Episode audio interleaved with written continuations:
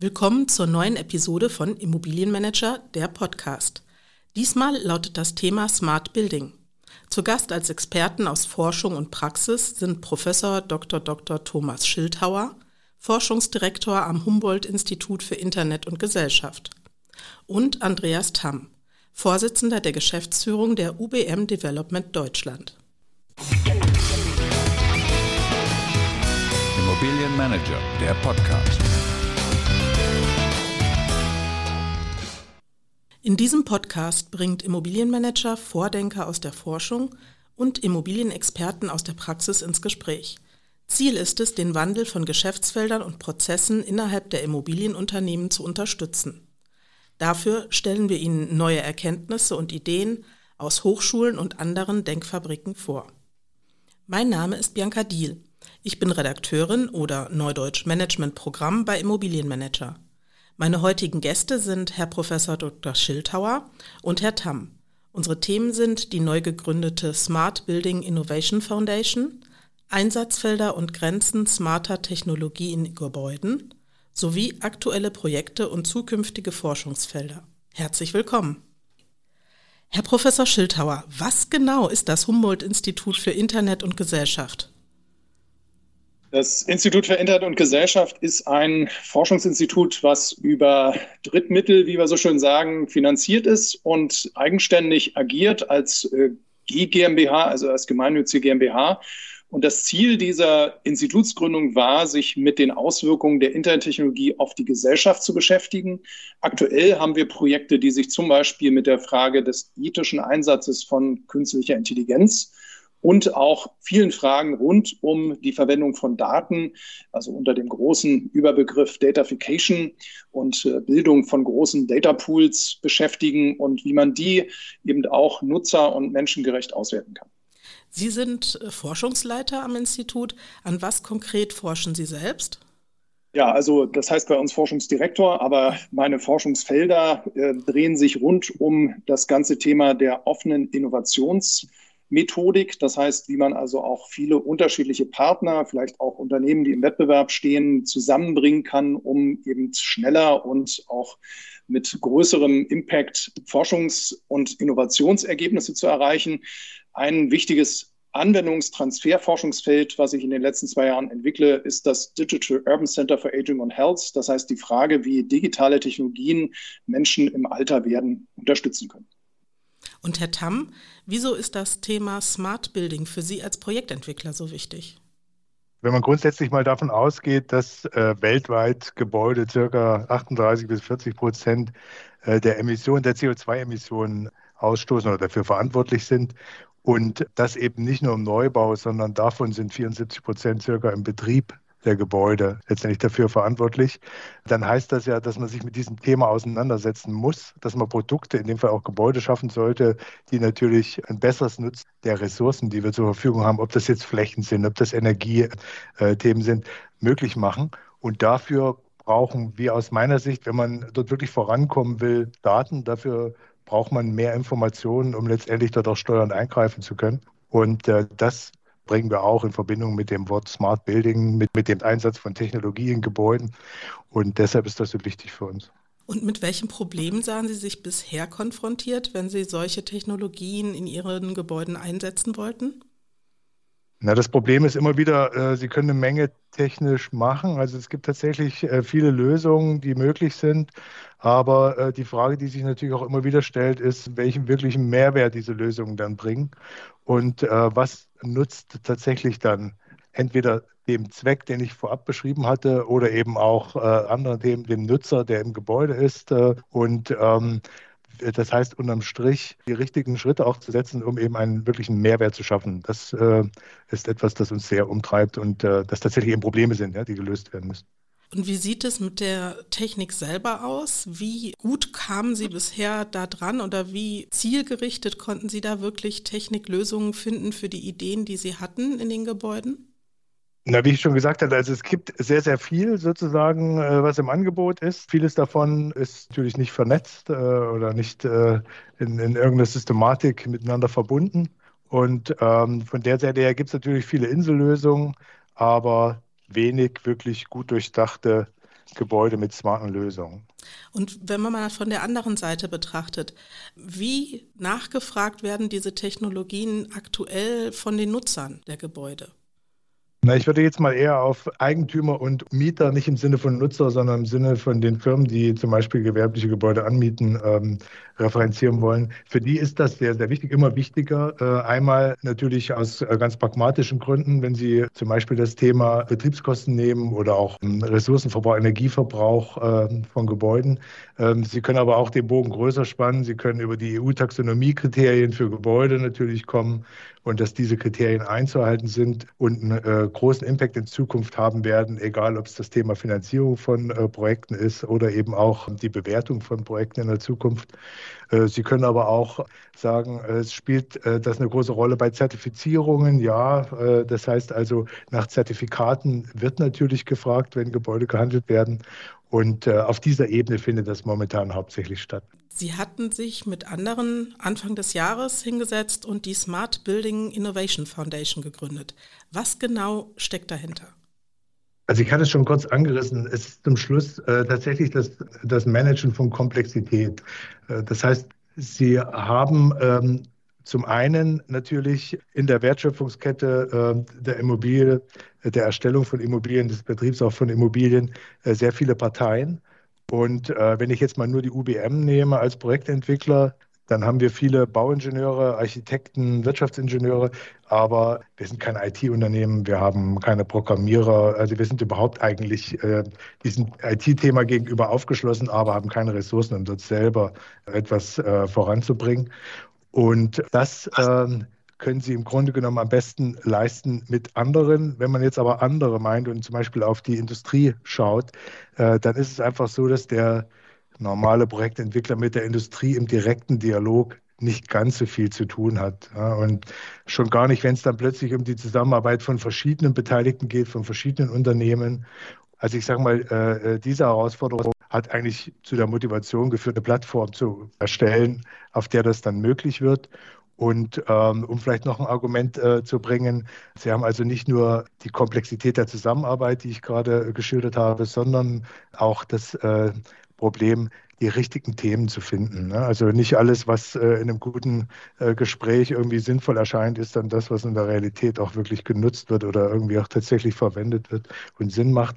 Und da ist es natürlich einfacher, mit Partnern zusammen äh, solche Dinge zu diskutieren, mit unterschiedlichen Blickwinkeln. Jeder von uns sitzt in seiner Bubble, hat sein Umfeld und orientiert sich daran. Das ist aber eben für unterschiedliche Partner nicht deckungsgleich. Und dann ist es natürlich schön, wenn man seine Erfahrungsschatz und seine äh, Erkenntnisse übereinander legt und tatsächlich schneller zu den richtigen Themen kommt, zu den wenigen guten Themen. Und warum in Form einer Stiftung? Das war rein äh, eine pragmatische Betrachtung wie, diese, wie eine solche Plattform, ich sage mal, organisiert werden könnte. Also man hätte das auch in einem Verein äh, organisieren können, in einer Genossenschaft oder in einer GmbH. Aber ähm, wenn Sie dann das Für und Wider nebeneinander stellen äh, und sich sagen, okay, äh, wie ist die Einflussnahme dann äh, möglich äh, für die einzelnen Partner? Ist man auf Augenhöhe mit äh, also der Konstellation kleine Firmen, große Firmen? Wie können wir Mittel im Grunde genommen zur Verfügung stellen lassen von Beteiligten? Also es gab eine ganze Reihe Kriterien, die wir bewertet haben und die uns dahin geführt haben, dass wir gesagt haben, eine gemeinnützige Verbrauchsstiftung ist die Form, die uns wahrscheinlich für das, was wir vorhaben, als Vehikel am besten dient. Und welche Unternehmen sind denn nun dabei und wie viele wollen Sie überhaupt insgesamt dabei haben? Also ganz aktuell sind wir neun äh, Stiftungsunternehmen. Das sind die Firmen Schneider Elektrik, Schindler Aufzüge, Angie als Versorger und Betreiber, Hilo äh, speziell im Bereich Entsorgung, Kercher im Bereich Reinigung, Masars als Wirtschaftsprüfungsgesellschaft, die Firma Schüko, die Aluminiumprofile verarbeitet zu allen möglichen Fassaden- und Lichtdächerlösungen und die Firma zum Tobel, die für Beleuchtung, Sensorik dazugekommen ist und natürlich die UBM als Projektentwickler. Das heißt also, wir sind derzeit neun Unternehmen es gibt jetzt keine Zielgröße, die wir für die Zukunft haben, aber ähm, es ist jetzt nicht limitiert auf neun. die Ursprungsidee war jetzt erstmal in einer kleineren Gruppe zu starten, um zu sagen, so viele Firmen äh, passen, also Firmenvertreter passen noch an einen relativ überschaubar großen Tisch und dann kommt wahrscheinlich auch noch eine überschaubare Diskussion zustande. Wenn da jetzt 30, 40, 50 Leute zusammen wären, dann wird es wahrscheinlich sehr kompliziert, überhaupt eine Stiftung ins Leben zu rufen und die Prozesse und, und das Miteinander überhaupt so zu organisieren, dass das funktioniert. Und wenn das aber mal organisiert ist, dann ist es sicherlich kein Problem, auch zu sagen, jetzt können weitere Stifter dazukommen. Das verändert mal grundsätzlich nicht die Art, wie man in der Stiftung arbeiten möchte und zu Lösungen kommen möchte. Neben diesen Unternehmen gibt es ja noch den wissenschaftlichen Beirat. Herr Professor Schildhauer, Sie sitzen in diesem Beirat. Wer ist hier sonst noch vertreten und was sind Ihre Aufgaben? Ja, in dem wissenschaftlichen Beirat, das ist jetzt auch aus unserer Sicht eine gute Chance der Zusammenarbeit zwischen den etablierten Unternehmen, die die Stiftung gegründet haben, und uns aus der Wissenschaft sind wir aktuell fünf.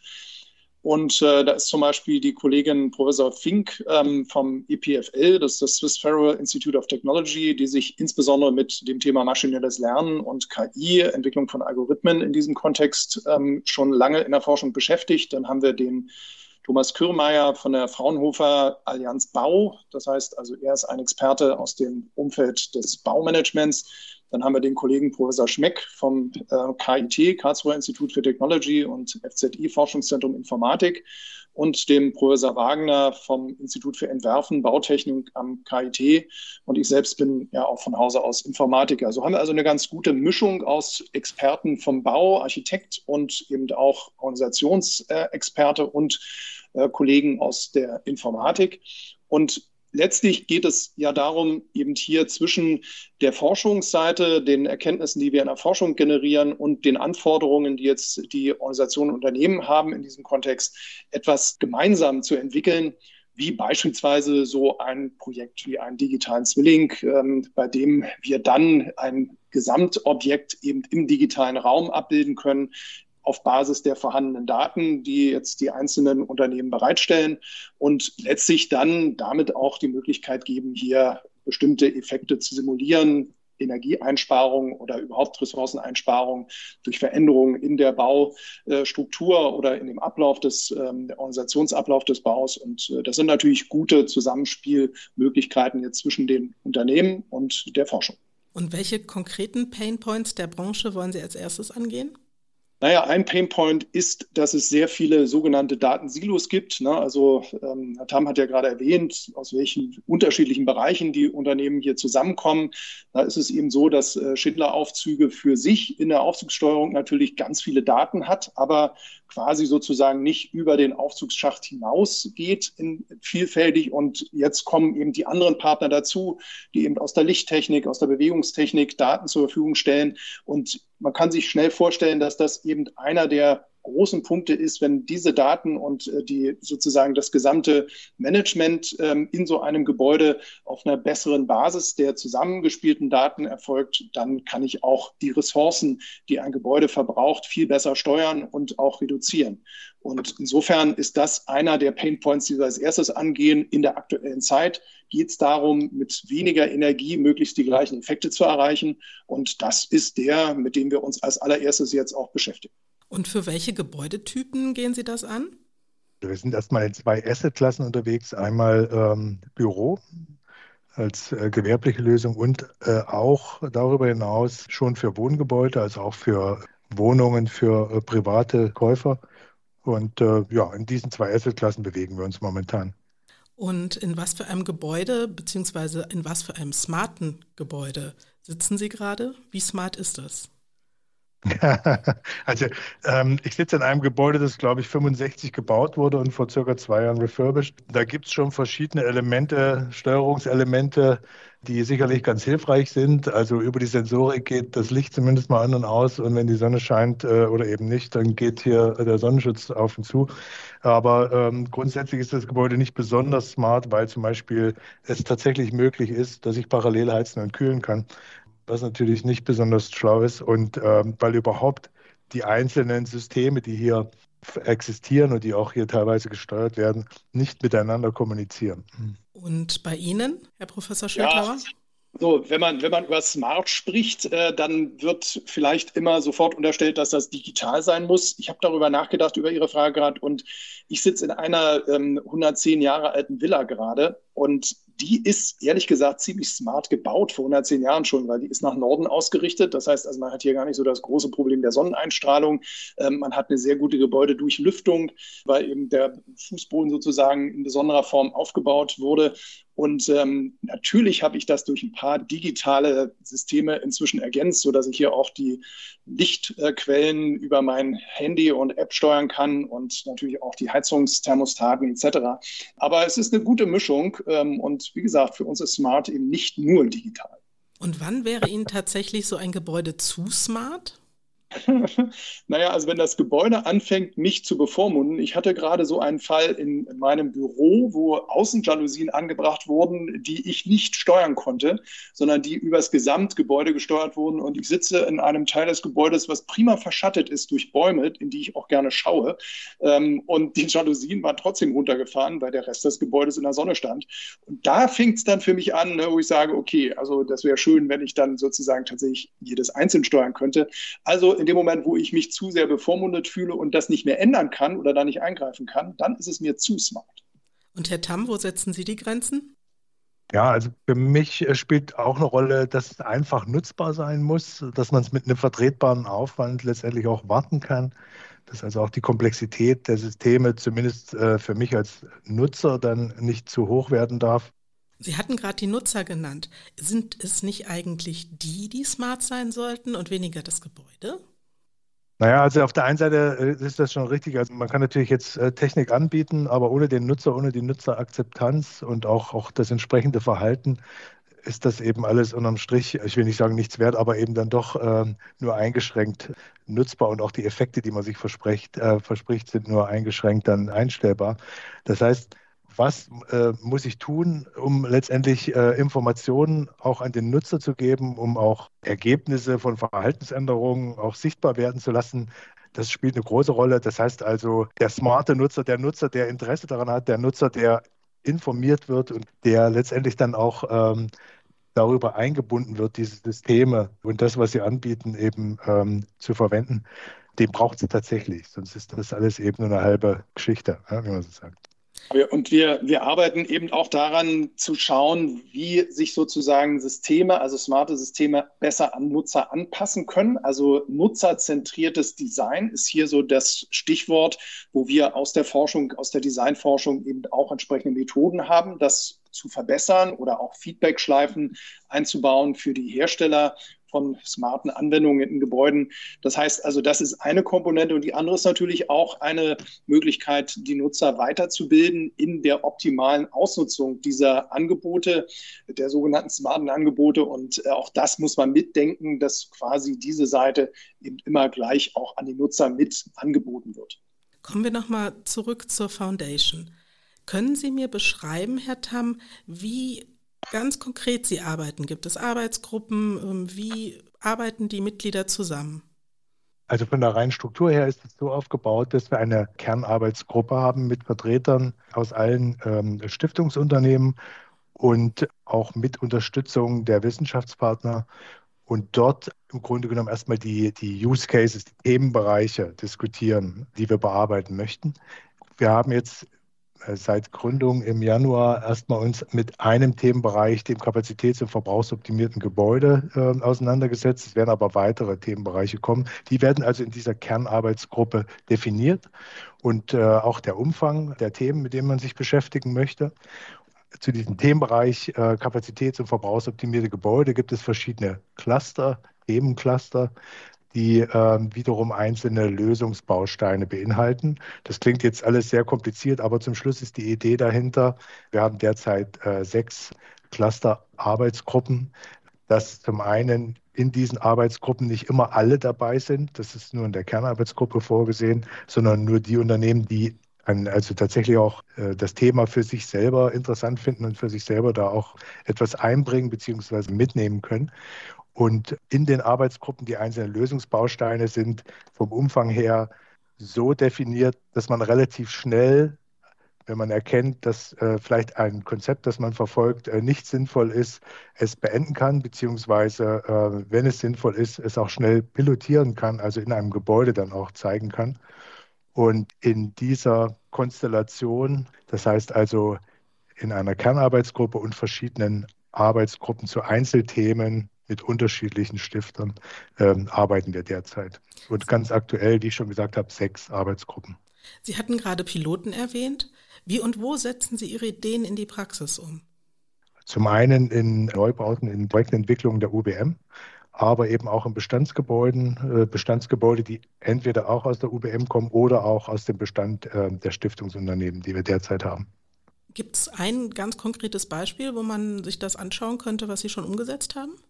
Da müssten wir uns noch mal in einem halben Jahr unterhalten. Da könnte ich Ihnen ganz sicher welche geben. Momentan okay, wird tatsächlich an diesen einzelnen Lösungsbausteinen sehr intensiv gearbeitet, aber ähm, da ist noch nicht viel zum Anschauen sozusagen vorhanden. Okay. Und Herr Schildhauer, wo in diesem Prozess kommen die Wissenschaftler ins Spiel?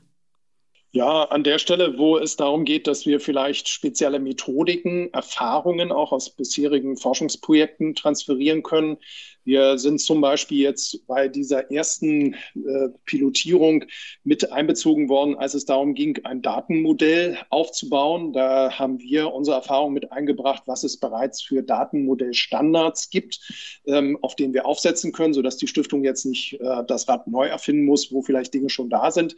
Das heißt also, die Chance, das ist ja nun mal mit Aufgabe von uns Wissenschaftlern, dass wir eben in bestimmten Themengebieten ein breites Spektrum an Wissen, wir wissen, wo momentan Forschungsimpulse gesetzt sind, welche Veröffentlichungen in Studien oder auf Konferenzen gerade äh, passend stattfinden. Und das bringen wir hier ein. Ganz konkret eben auch den Kontakt zu weiteren Kollegen aus der Wissenschaft, zum Beispiel, wie vorhin erwähnt, im Bereich Designforschung, sodass wir eben hier Methodiken des Nutzer, der nutzerorientierten Gestaltung mit einbringen können, obwohl jetzt keiner von uns im wissenschaftlichen Beirat ein Gestalter ist. Also das ist unsere Aufgabe hier eben viel an Methodik und Handwerk Werkzeug aus der Wissenschaft bereitzustellen. Sie hatten gerade Datenstandards erwähnt, die sehr wichtig sind. Wäre es sinnvoll, auch einen allgemeinen Standard für Smart Building Technologien, etwa für Bürogebäude, zu etablieren? Naja, da ist eben ein Teilaspekt, an dem wir auch arbeiten. Also wir haben jetzt nicht gleich den Anspruch, äh, einen weltweiten Standard zu entwickeln, aber wir setzen auf auf bestehenden Standards und versuchen, die jetzt hier zu adaptieren. Und das kann natürlich genau etwas sein, was diese Stiftung auch jetzt gemeinnützig dann zur Verfügung stellt. Das heißt, wenn wir hier etwas in dieser Richtung erarbeiten, dann wird es halt auch der Allgemeinheit zur Verfügung gestellt werden. Also als Datenstandard dann aber. Nicht als genau. Standard zur Ausstattung. Also so und so müsste ein smartes Building, Bürogebäude in Deutschland ausgestattet sein. Es spielt ja zusammen, ne? also das Nervensystem ähm, so eines äh, smarten Gebäudes ist nachher eine vernünftige Datenstruktur, aber sie brauchen natürlich auch die Datenlieferanten. Das heißt also, wenn man jetzt weiß, wie so ein Datenmodell aussehe äh, für so ein smartes äh, Gebäude als Bürogebäude, dann können Sie auch daran gleich ablesen, was für Inputgeber für Daten sie eigentlich benötigten. Und dann spielt auch beides gut zusammen. Und wenn Sie äh, jetzt in Ihren Arbeitsgruppen überlegen, gibt es vielleicht Hintergrund bzw. rechtliche Vorgaben, die Sie als eher hinderlich für Ihre Arbeit empfinden?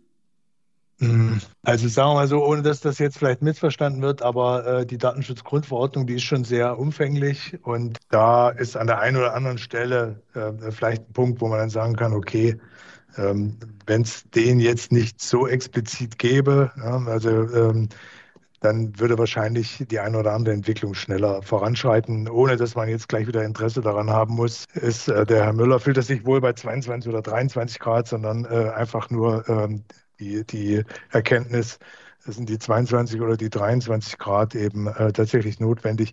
Also weil ich will die Datenschutzgrundverordnung jetzt nicht irgendwie schlecht reden, aber das sind natürlich schon Einschränkungen, die beachtet werden müssen und die grundsätzlich auch richtig sind, aber ähm, die teilweise eben auch Geschwindigkeit dann nehmen. Sie wünschten sich also, dass Sie ohne diese Hürden ohne würde ich nicht sagen. Nein, ohne oder, oder mit sagen, weniger Hürden etwas schneller vorankommen ja, können. Genau, genau. Genau, okay. Herr Professor Schildhauer, gibt es aktuell schon Forschungsaufträge aus dieser Runde heraus oder absehbare Forschungsaufträge aus der Stiftung heraus? Ja, also absehbar, so wie eben schon geschildert, äh, beschäftigen wir uns eben mit der Frage, wie wir sogenannte digitale Zwillinge für Gebäude aufbauen können.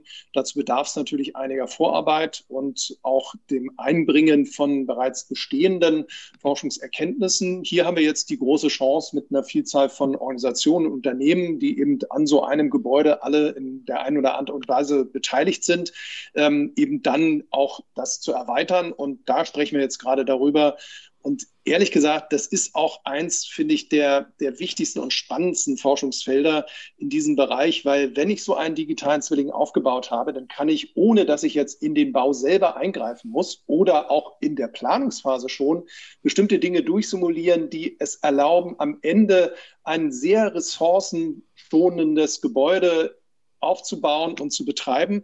Und ich kann natürlich auch immer wieder nachjustieren, bevor ich dann tatsächlich in die Gebäudestruktur oder in irgendwie den Umbau einer bestimmten äh, Situation hineingehe, was ja dann häufig auch viel mehr Kosten und Zeit und auch Belastung für viele bedeutet. Also das ist aus meiner Sicht etwas, da sind wir dran so einen Forschungsauftrag zu definieren. Und das ist auch aus meiner Sicht gleichzeitig das wichtigste und spannendste Forschungsfeld äh, aus Sicht uns, von uns als Forscherinnen und Forscher.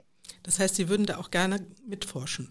Absolut. Also das, äh, da schlägt äh, mein Herz und das Herz der Kollegen für. Und da sind wir auch konkret ähm, alle beteiligt und äh, diskutieren das gemeinsam natürlich mit den Vertretern der Organisation der Unternehmen. Und Herr Tamm, wo sehen Sie einfach aus Ihrer bisherigen Erfahrung heraus auch die dringendsten wissenschaftlichen Unterstützungen, die noch fehlen? Ich mag das gar nicht an einem konkreten Thema oder an einem konkreten Punkt festmachen. Ähm, ich bin einfach immer wieder beeindruckt, was an Studien, was an Erkenntnissen, was an, an Wissen einfach äh, auf äh, der Seite der Universitäten schon vorhanden ist und auch was natürlich an, an Produkten und Wissen in den Unternehmen schon vorhanden ist. Das heißt also, schon wenn man nur das erstmal sinnvoll zusammenbringt äh, zu einzelnen äh, Themenbereichen, was schon da ist, äh, kommt man schon äh, einen Riesenschritt weiter. Also es ist eine wirkliche Herausforderung, das alles zusammenzuführen, was schon allein äh, existiert in den Unternehmen und an den Universitäten.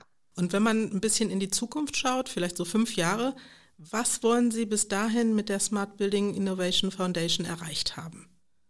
Ja, also wir wollen auf jeden Fall äh, weiter neue Themenfelder, also mit engagierten Stiftungsbeteiligten besetzen und auch als äh, kompetente Plattform natürlich wahrgenommen werden, die vor allen Dingen schnell Ideen und Konzepte nicht nur entwickelt, sondern ausprobiert und diese Erkenntnisse eben teilt und darüber im Grunde genommen auch als, als Kompetenzzentrum wahrgenommen wird. Und das Ganze natürlich unter Einbindung der Wissenschaft, aber eben auch der zum Beispiel Startups oder der PropTech-Unternehmen, die es ja, die es ja gibt und die genauso natürlich daran interessiert sind, ähm, ihre Lösungen zeigen zu können. Und es wäre schön, wenn, wenn wir sozusagen aus diesem Leuchtturm-Projektstatus äh, damit rauskommen und ganz klar eben Wissen teilen und auch äh, so wahrgenommen werden, dass dieses Wissen ähm, zur Verfügung steht und damit schnell auch in die Breite kommt. Ja.